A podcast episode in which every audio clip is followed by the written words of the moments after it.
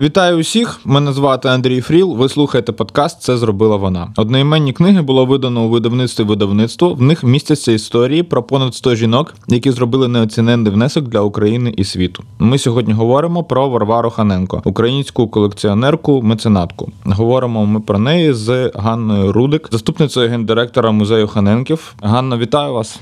Доброго дня. Розкажіть, будь ласка, коли ви вперше почули про Ханенків, в принципі, як відбулося ваше знайомство? Я потрапила в те покоління, котре не ходило до музею Ханенків у шкільний час. Якраз музей був закритий з 86 по 98 рік. І на відміну від тих дітей, які, наприклад, зараз е, з маличку мають принаймні таку нагоду дізнатися про Ханенків, Мгм. я такої нагоди не мала, і вже прийшовши до музею, власне розібралася з тим, хто були Ханенки, і з часом почала досліджувати їхню історію. Це був 2002 рік. Ну я чула про музей Ханенків, тоді він вже був відкритий, але Мгм. чесно скажу, я не була глибоко в цих питаннях обізнана. З того часу я е, так склалося, що почала трохи займатися історією, дослідженнями документів пов'язаними з Ханенками, тому що архіву Ханенків приватного і ділового в музеї немає. Він зник після смерті Варвари Ханенко за декілька днів. За легендою його було спалено. За тією ж легендою спалено її сестрою на прохання небіжчиці. Але доказів цьому немає. Доказів немає. Це дуже сумнівно. Знаючи бодай трохи про Варвару Ханенко, це дуже сумнівна версія.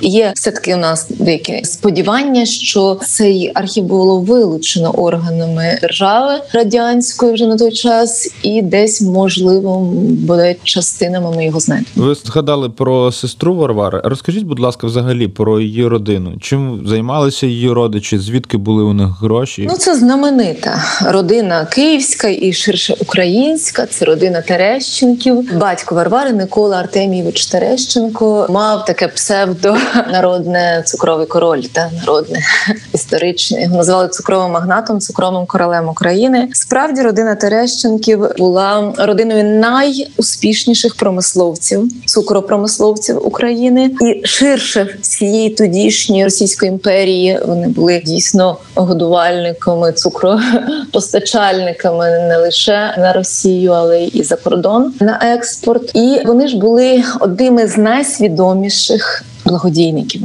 Власне кажучи, на їхні благодійні внески, на їхні дотації постав спершу їхній рідний глухів, бо вони походили з глухівських купців, і до певного часу, до 60-х років, навіть 70-х років, родина проживала в Глухові. Основна родина батьківська Варварина. Вони перемістилися до Москви, а потім е, вирішили селитися в Києві ближче, так би мовити, до своїх підприємств. І власне ми величезною мірою цьому рішенню завдячуємо, тому що в нас є музей Ханенків, і ще 4 чи 5, зараз точно скажу, 5, мабуть, якщо не 6 національних музеїв України, розміщених у Києві глухомими частинами експозиційного рівня, частинами яких є колекції, зібрані родиною Терещенків.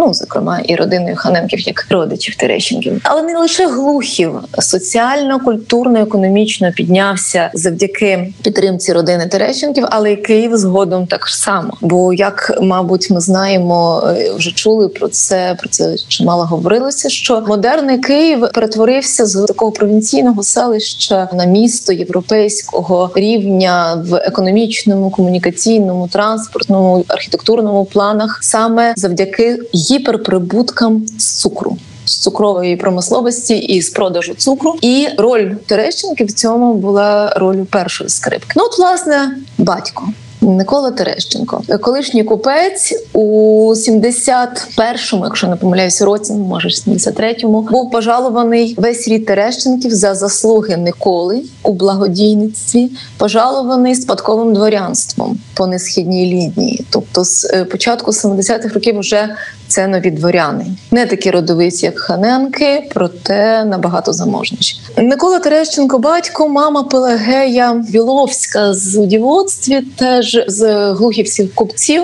Скромна, благочестива жінка. При тому вони мали двох, трьох, чотирьох дочок і двох синів, шестеро дітей. Варвара була з них найстаршою. При цьому, як писав перший головний історик, історик, дослідник родини Терещенків Віталій Ковалинський, який власне цю справу почав і заклав фундамент її. Вона була в цій активній численній родині Терещенків миротворицею і багато так само підтримувала благодійних проєктів чоловіка. Крім того, мала свої власні свої статки і свої благодійні проекти пов'язані з жіночою освітою, з підтримкою жінок. Це мама, молодший брат батька Федір Артемійович Терещенко, також член власне синдикату цукропромисловців Терещенків. Так само був дуже активним, дуже прогресивним, як благодійник, як меценат. Нічліжки, будинки для бідних вдів та сиріт, логові будинки для бідних, безоплатні лікарні для чорноробів, численні училища, початкові професійні школи, університети, музеї, храми. Це все брати Терещенки в Києві, зокрема, брали на себе. І це я ще навіть не почала говорити про мистецтво. Ця родина просто жила і дихала підтримкою людського середовища, в якому вони опинилися. Ну тоді Глухова, потім Києва. Навіть побувши в Москві декілька років, Терещенки встигли там багато вкластися благодійно. Я, до речі, читав, що у них девіз був стремління до громадської користі.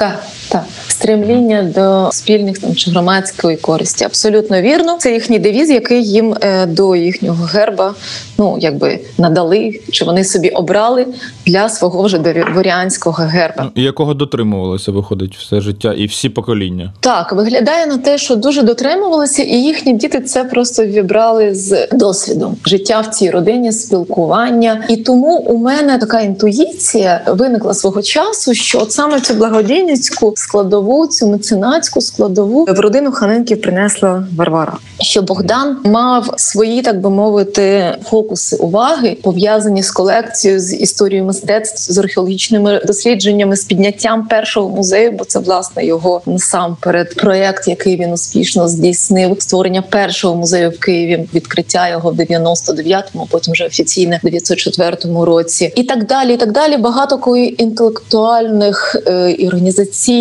суспільних справ вів Богдан, і власне він якби був головним куратором все таки їхньої, мабуть, колекції. Але оцей благодійний соціальний аспект.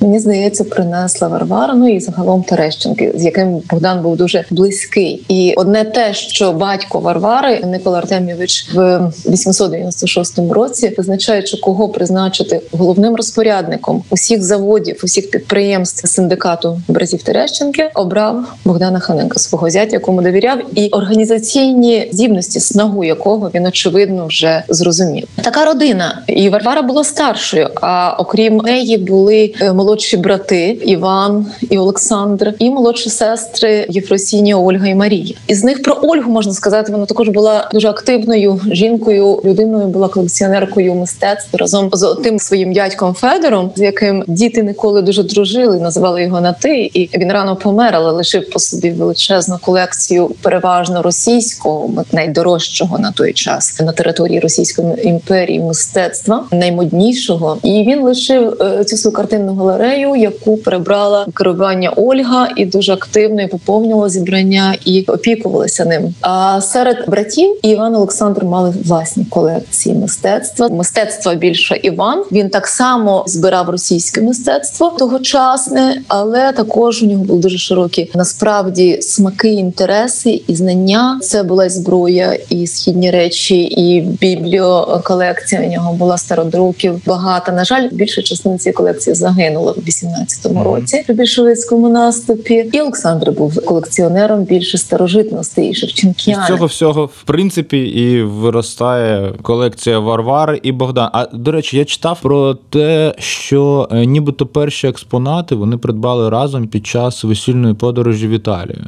Ну так, це написано у мемуарах Богдана Ханенка, які унікальним чином збереглися в музейному архіві. і Не зникли той архів, який нібито згорів, який нібито згорів. Да три чи чотири автографи Ханенків лишилися в музеї, і було взагалі вважалося, що два два Богданових і жодного Варварина. Але нещодавно вдалося розібратися, що власне мемуари Богдана Ханенка написані рукою Варвари, начисто.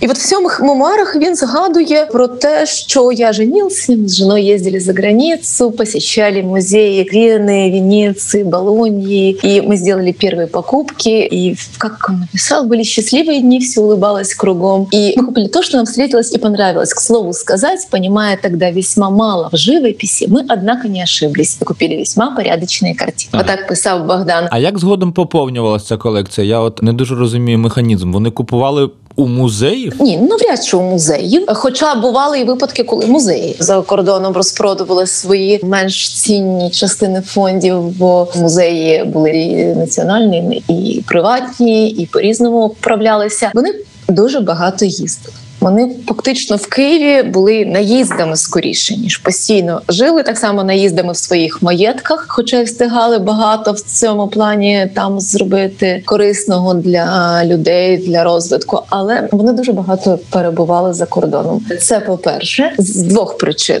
у пошуках скарбів, так би мовити, і е, тому, що Богдан хворів, і йому показаний був інший кліп. І до речі, вони поєднували так іноді ці поїздки оздоровчі з поїздками з пов'язаними з пошуками скарбів. Я думаю, так це було б логічно. Так і там вони відвідували буквально розпродажі, відвідували приватні галереї, антикварні якісь крамниці чи галереї, дилерів, спілкувалися, колекціонерські якісь там виставки, скуповували всі можливі каталоги, аукціонники, все, що могли добути. Скільки на це часу пішло на збір основної колекції? Ну до відкриття. Ну, ми вважаємо, що вони почали власне з 74-го року влітку, коли от Богдан пише, що я женився і їздив за границю, і перші придбання. І Богдан помирає в 1917 році, а в 18-му в кінці року Варвара підписує дарчу заяву на Українську академію наук і дарує все зібрання, книгозбірню і будинок їхній надзвичайний Українській академії наук. Тобто, ми вважаємо, що в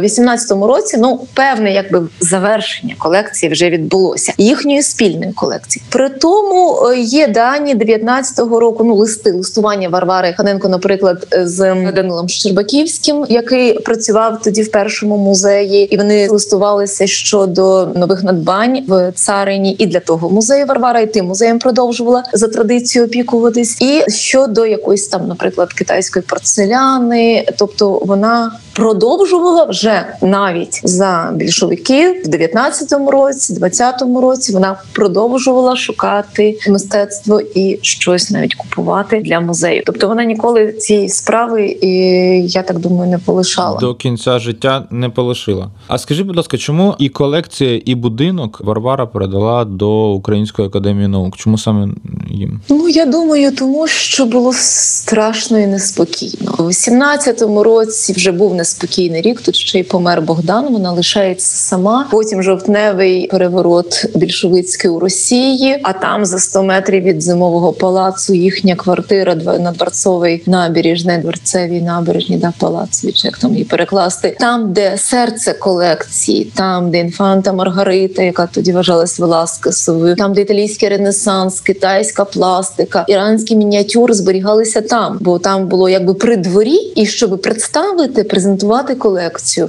найцінніші речі були там. І Варвара в розпачі просто вирішує все таки ризикнути і перевозить грудні 17-го року, коли такий вже мес, вибачте, в Петрограді перевозить потягом скарби ці шедеври в Київ, щоб були при ній, щоб вона могла їх якось забезпечити. Наближалися фронти Першої світової. Ханенки вирішили передати туди трошки на схід в Москву в історичний музей частину своєї колекції. Це ще інша частина їхньої колекції. Там було 90 ящиків на зберігання. Це було 15-й рік. З тим, щоб не дай Боже чого не трапилося. Але воно трапилось. Воно трапилося після всього цього більшовицького перевороту. Дуже швидко там, мабуть, у 18-му, 19-му 20-му роках всі ці фонди історичного музею були розпорошені, розібрані, роздані. І коли в 21-му році директор, вже перший директор музею Ханенків Микола Макаренко разом з Борисом Реріхом про це і Варварою Ханенко задумали то все повертати. І Макаренко поїхав цієї місії в Москву. То виявилося, що власне шукав, шукав, шукав, шукав і знайшов, але не все біля 30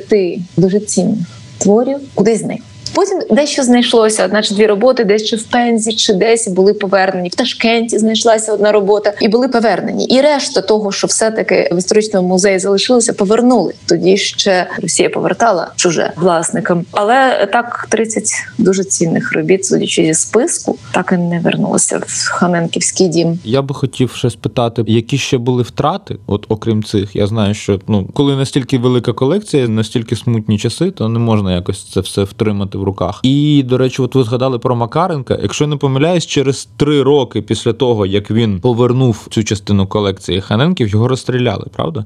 Е, Макаренка розстріляли в 37-му. А, в 37-му. І Ага. не за Ханенків, а за, А за його Михайлівський. принциповість. За Михайлівський, так. Мгм, да. так. До того він був ув'язнений і так далі. Але за три роки його зняли за невідповідності в його роботі, які там знайшли. Ну він був з точки зору радянської влади дуже ненадійний. Він постійно суперечив, доводячи, наприклад, що ім'я Ханенків має бути в назві музею. Про те, про те і про інше. І е, це, звісно, що дуже дратувало радянську владу. Тому його зняли в 24-му році і назначили тоді більш лояльного Врону. І далі вже почалася там ціла серія перепризначень директорів, і в 30-х роках вже почалися репресії проти сходознавців і мистецтвознавців українських. Там далі почалися сумні події. Можна сказати, що такий, як я казала, колись вегетаріанський період, який почався в історії музею, поки що Варвара була жива, бо її шанували ці академіки, і ті культурні і державні менеджери радянські, які входили до комітету музею, а також які керували культурою тут в Україні. Ну якось то все ще була інтелігенція такого старого, знаєте, гарту, і до неї ставилися. Ну вона їх звичайно муляла як колишня власниця, але все таки вони її не репресували ніяк жорстко. І аж дозволили жити у власному будинку. А, а да, врешті-решт дозвол було їм поповзнення її виставити, взагалі витворити з будинку. Ну але захистили її академіка і професори. Але з часом стає все жорсткіше. І вже після 24-го року, як зняли Макаренка, з 25-го року почалися передачі колекцій. Це при тому, що і за заповітом, і за дарчою Варвари це була ну дуже чітка вимога. Що музей передається місту на умовах неподільності, заборони виносити навіть предмети за межі цього будинку. Але ця умова е, вже була досить швидко порушена, Порушена. як тільки е, да, як тільки зняли Макаренка вже в 25-му році. Там була така дуже прогресивна на той час, як вважалася ідея перепрофілювання музейних колекцій, коли створюється загальний музейний фонд, і з нього вибирається вся там Україніка в один музей, а Європа в другий, там античність в третій, історичні предмети там четвертий і так далі, без прив'язки до провинансу творів, без прив'язки до історії е, людей, які збирали, формували ці колекції, здобували ці пам'ятки для України. Ну і звісно, що колекція цього музею нашого теж потрапила в ці лопаті, і почалися передачі. Було вирішено, що музей тоді це музей мистецтв Українська академія наук. Це буде музей зарубіжного мистецтва. Азія, Європа і античність, ну і давній світ. А все інше тут не має бути. І колишня енциклопедична абсолютно колекція Ханенків, яка включала і археологію, і зброю, і українське народне мистецтво, і російське народне мистецтво, і купу всього іншого. Її почали роздавати отак за профілями. В Київську картинну галерею пішла Русіка і родинні портрети російських митців. Далі в всеукраїнський музей імені Тараса Шевченка, всеукраїнський історичний музей. Це не так називався. Потім він був на Грушевського, де зараз національний художній. А потім звідти відбрунькувалися музей декоративного мистецтва, історичний музей, і туди пішли історичні предмети, портрети, зброя, княже золото, візантійське золото, скіфське золото, все, все, все, все, все. Тут, тобто, колекція була розпорошена. Враховуючи це все, от у мене випливає питання. Я знаю, що німці пропонували Варварі вивести колекцію і навіть давали під це окремий потяг. Чи не варто було скористатися Ну чи не варто для чого? Чи для кого? для колекції? Ну, колекція сама по собі це набір речей. Та е, її робить цінність, її надає ота символічний контекст, да, смисловий контекст, який її огортає в усіх його аспектах. Ну і власне в цьому символічному контексті щодо колекції Ханенків дуже важливий сама історія про Ханенків для України і для нас. Мені здається, ця історія має таке ключове значення: моральне і ціннісне, етичне, яке завгодно. І звісно, що можливо би е, Варвара виїхала, прожила б можливо там довше життя, але їхнім проектом їхнього життя був оцей музей. Музей саме в Києві. Да, музей в Києві. І Коли вони робили, ну Богдан створював перший музей, була навіть ідея добудувати до того будинку городецького ще одне крило і там розмістити ну, частину Ханенківську, цілісну Ханенківську частину з цього от дому на Терещенківський, перевести все туди, але воно там не вийшло, не було простору, не було архітектурного рішення. І вони вже на початку 910-х років твердо знали, що їхній музей буде тут. Після їхньої смерті, що вже приватна галерея працювала, але публічний музей загальнодоступний буде тут, і для них це було справою всього життя. Вони жили цим і думали тільки про це. Дітей у них не було. Про них були їхні близькі родичі. А після смерті Богдана і виїзду Терещенків залишилися лише найріднішими Варварі її слуги вірні. Ну і плюс, звісно, що ем, там та інтель- кола інтелігенції, музейників, професорів, з якими вона спілкувалася. І головним смислом її життя був музей і колекція. І вона дуже ризикнула, звичайно, залишившись в Києві, Ага. перевезши Петроградську колекцію. Вона постійно ризикувала. І Треба розуміти, що це жінка, якій було тоді 65-67 років. яка залишилася одна, і такі часи, і страшно, і є сумніви, і так далі. Розкажіть, будь ласка, про останні роки, як склалася, як ну як закінчилася доля. Я от вже згадав про те, що аж дозволили. Мені дуже сумно взагалі про це казати, що дозволили у власному будинку. Ну добре, от тобі кімната, можеш тут жити, але в зали з мистецтвом е, не заходь. Ми тобі забороняємо. Так, е, це про це пише Лукомський. Знаєте, Георгій Лукомський це мистецтвознавець, якого Варвара запросила, залучила, коли більшовики скомандували на початку 19-го робити терміново музей, і треба було за пару місяців навесні зробити музей. То Варвара сказала: Окей, власне, це улягало її планам, і більшовики дуже це добре фінансували тоді. Але вона мала залучити того менеджера, який це буде робити, науковця, управлінця. І вона залучила Лукомського, і він потім, виїхавши в Париж, е, написав спогади про це. І от власне про те, що Варварі прямо забороняли входити до музею під час його роботи, коли він відкритий для відвідувачів. Це звідти і також легенда, поки це легенда інших документальних підтверджень немає. що Вона там приходила вночі зі свічкою. А ще Лукомський там ще додав про песика. І ну і це так е, дуже яскравим таким стало образом, який часом першим виринає, коли ми говоримо про Варвару Ханенко. Але справді е, були обмежені. Вони з Богданом і так мешкали, треба розуміти, в своєму розкішному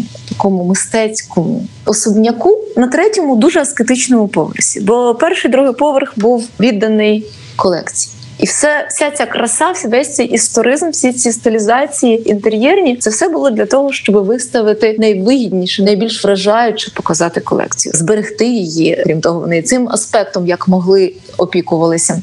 А вони жили дуже скромно на третьому поверсі, без всяких особливих оздоб, порівняно низькими стелями, простим паркетом і так далі. І ці кімнати Варвара лишила собі і за більшовиків. Все інше був музей. Розумієте, другий поверх і перший був ще за життя Богдана приватною галереєю. Це те, де вони приймали людей. Вони обідали в Дельській їдальні, так де зараз зала мистецтва Іспанії. Але це було єдине ну от прояв життя всередині галереї. А так це було для прийняття, для огляду, для обговорення мистецтва, для якихось таких світських і інших заходів. А мешкали вони на горі. Ну і от був Рожицин комісар Валентин Рожицин, який вирішив прикрутити гайки трошки і виселити її в одну кімнату. На що Варвара тоді написала такого ну звернення до кримського академіка Бляшівського е, однакові листи про те, що її це ну надзвичайно обурює від цього дуже боляче, і що ну там був справді дуже розпачливий лист. Її це страшенно діткнуло, емоційно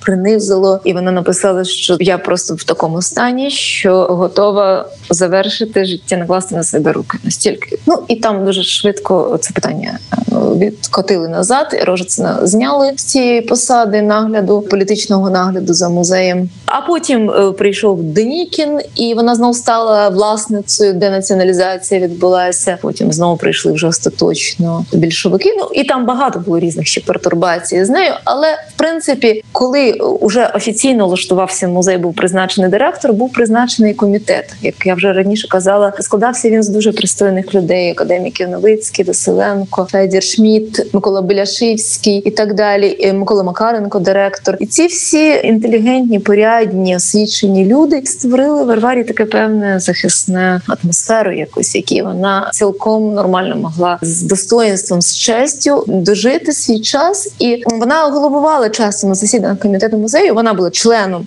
Офіційним комітету музею вона там головувала, то вона провадила ці засідання комітету. Тобто її середовище і близькі люди можна сказати, що оберігали її наприкінці життя.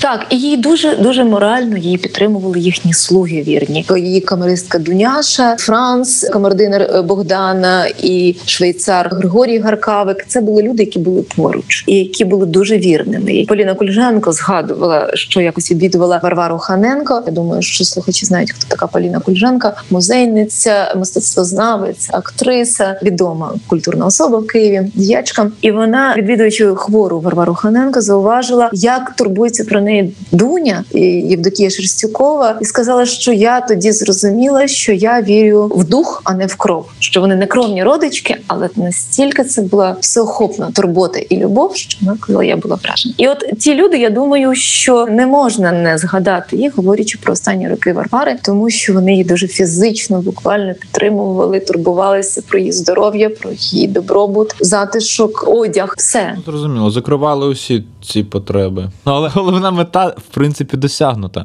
В Києві є музей, є колекція, і як би там не склалося. Абсолютно, і це зробила жінка.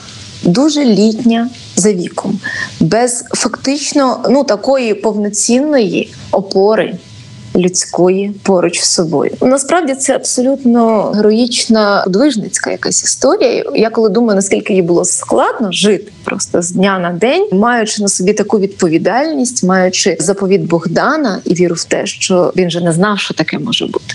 Що можуть бути такі випробування, такі виклики, і все-таки довести це. Я от міркувала про різні рішення, і мені здалося, що вона дійсно якось інтуїтивно чи з досвіду свого обрала найкращий маршрут між крапельками, між цими всіма ризиками, і знайшла спосіб зберегти. Створити, зберегти музей, передати його Макаренку, ну і там так далі, вже його інституціоналізувати, поставити його під захист держави. Тобто, максимум, що вона могла, вона Ну, зробила. зараз завдяки Варварі ми можемо всі відвідати музей на Терещенківській. Добре, дякую. Тоді ми будемо закінчувати на цьому. Дякую вам. Да, дякую вам за дуже цікаву розмову. Слухайте подкаст. Це зробила вона всюди, де можна слухати подкасти. На Apple подкастах не забудьте поставити 5 зірочок. Цей подкаст виготовлено Радіо Поділ. Це був Андрій Фріл.